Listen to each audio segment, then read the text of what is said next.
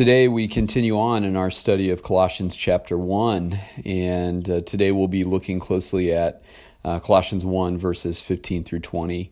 And one of the things that I love about this passage is that it is really Paul raising the theological banner and saying, This we believe about Christ. And it was important as the early church was laying its foundations uh, to make sure that the theology of the church, the teachings of the church, especially on essential things like what the church believed about the person and identity of Christ, what the church believed about the Holy Spirit and about God and about the sacraments and all of those things, was built on a solid foundation so that there was uh, a unity in the beliefs that were being taught and um, being expressed in pulpits throughout the the churches that that were springing up. Um, one of the reasons it was very important to establish this foundation was that there was competition within the ranks of the Christian movement. Um, there were false teachers. There were people uh, bringing heretical teachings in that were partially true, but uh, they were blending in and syncretizing other beliefs and other practices. And so it was very important to Paul that the church be built on a solid foundation of belief. And uh, this is one of those teachings. And today we unpack the Christology of Paul. Um, that's the theological term for the study of Jesus. Quite a bit throughout his letters, Paul would make statements about Jesus, and um, these would be clear and indisputable uh, statements of belief. But it culminates here in Colossians 1 15 through 20 in a concise and beautiful expression of uh, the church's early stance on who Jesus was and his identity. And so these beautiful words uh, remain relevant and true for us today a couple thousand years uh, from the time that Paul penned these words in his letter to the Colossians. And so, as we begin today, let's uh, ask the Lord that He might prepare our hearts to receive what He has for us. Heavenly Father, we thank you on this Friday uh, for another week um, behind us. And uh, the temptation often, Lord, is to go back through the mistakes of the week and uh, unpack those things in our minds and uh, wrestle with choices we could have made differently and things we could have said differently. And your grace says, stop it. Put the brakes on, take a break, uh, breathe deeply, rest in my grace and peace and comfort. And so, Lord, we want to rest in your word today. Uh, we can't get back the things that are behind us, but we can move on and you and have a new day, uh, fresh start each and every day. So we give you the thanks uh, for your mercies, which are renewed for us today in faithfulness to your word.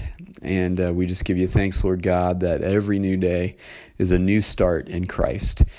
Father, come alongside of us with your spirit to teach, inspire, encourage, convict challenge and move us with your word today as we study it together. We pray these things in the mighty name of Jesus. And we give you thanks for him most of all. In your name, Lord, we pray. Amen. Well, let's dig right into Colossians 1 15 through 20. Paul writes these words The Son is the image of the invisible God, the firstborn over all creation. For in him all things were created, things in heaven and on earth, visible and invisible whether thrones or powers or rulers or authorities, all things have been created through him and for him. He is before all things, and in him all things hold together. And he is the head of the body, the church.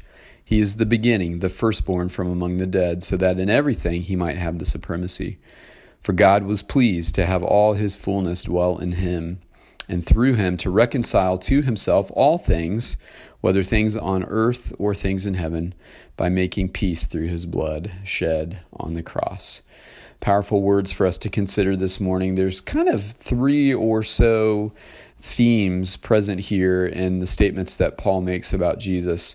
Uh, first and foremost, um, we see that he establishes Jesus as the creator, and he establishes the pre existent um, nature of Christ if you are a pre existent being, in other words, you have existed for all time, you always have been and always will be, uh, that you existed before the creation of the universe, then you are a being, an entity uh, that one could say is all powerful. Uh, if you existed before time and space and you were present uh, in the void of the darkness before the universe was made, um, and uh, that would describe you, then you are all supreme. And uh, so Paul very carefully establishes Jesus as creator. There are several things that he says that uh, indicate that that's true. He says, uh, For in him all things were created, things in heaven and on earth. So everything that we see, uh, both visible to us and invisible, we, we have no concept of the heavens, but uh, Jesus is the creator of all that we see and all that we are yet to see. And then Paul uh, deftly um, ties in his uh, words in verse 19. He says, For God was pleased to have all his fullness dwell in him.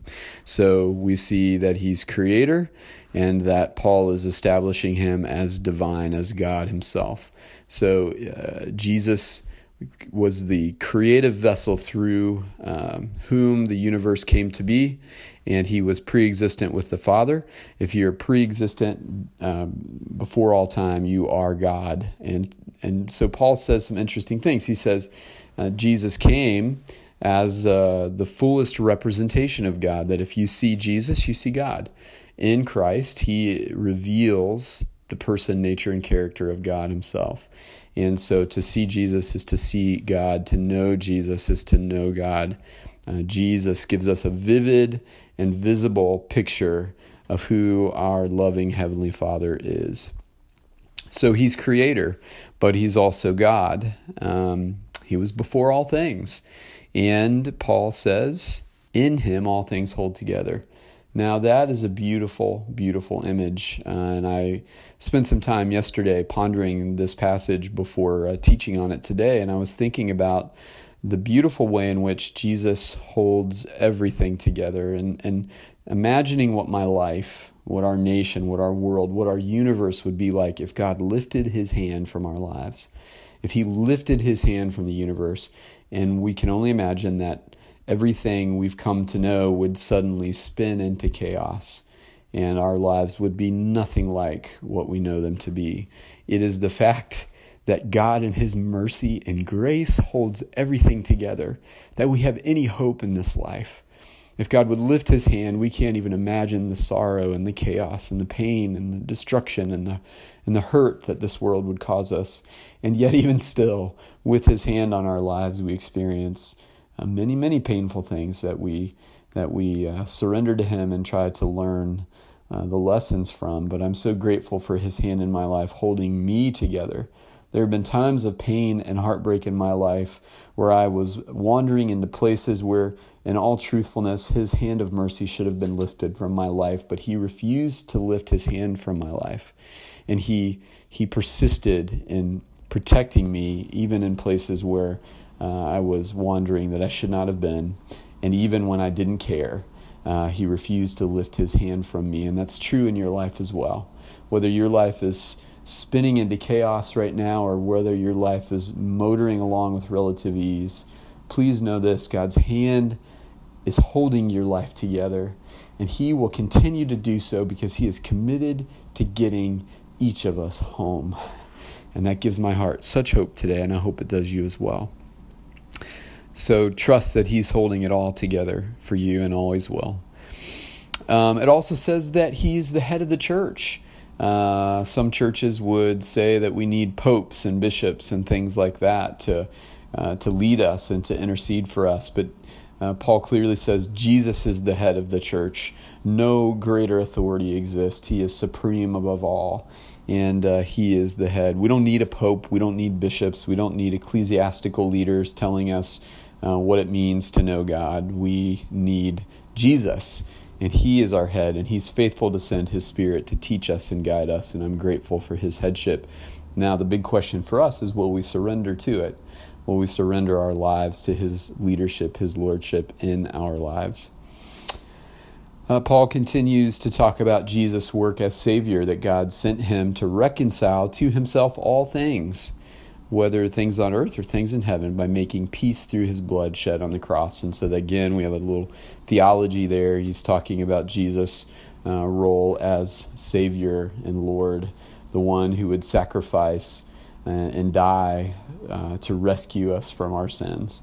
And so I'm so grateful for this teaching. I'm grateful for the way that Paul so clearly identifies Jesus for who he is. And um, we can be confident in the teachings of Scripture. They have stood the test of time.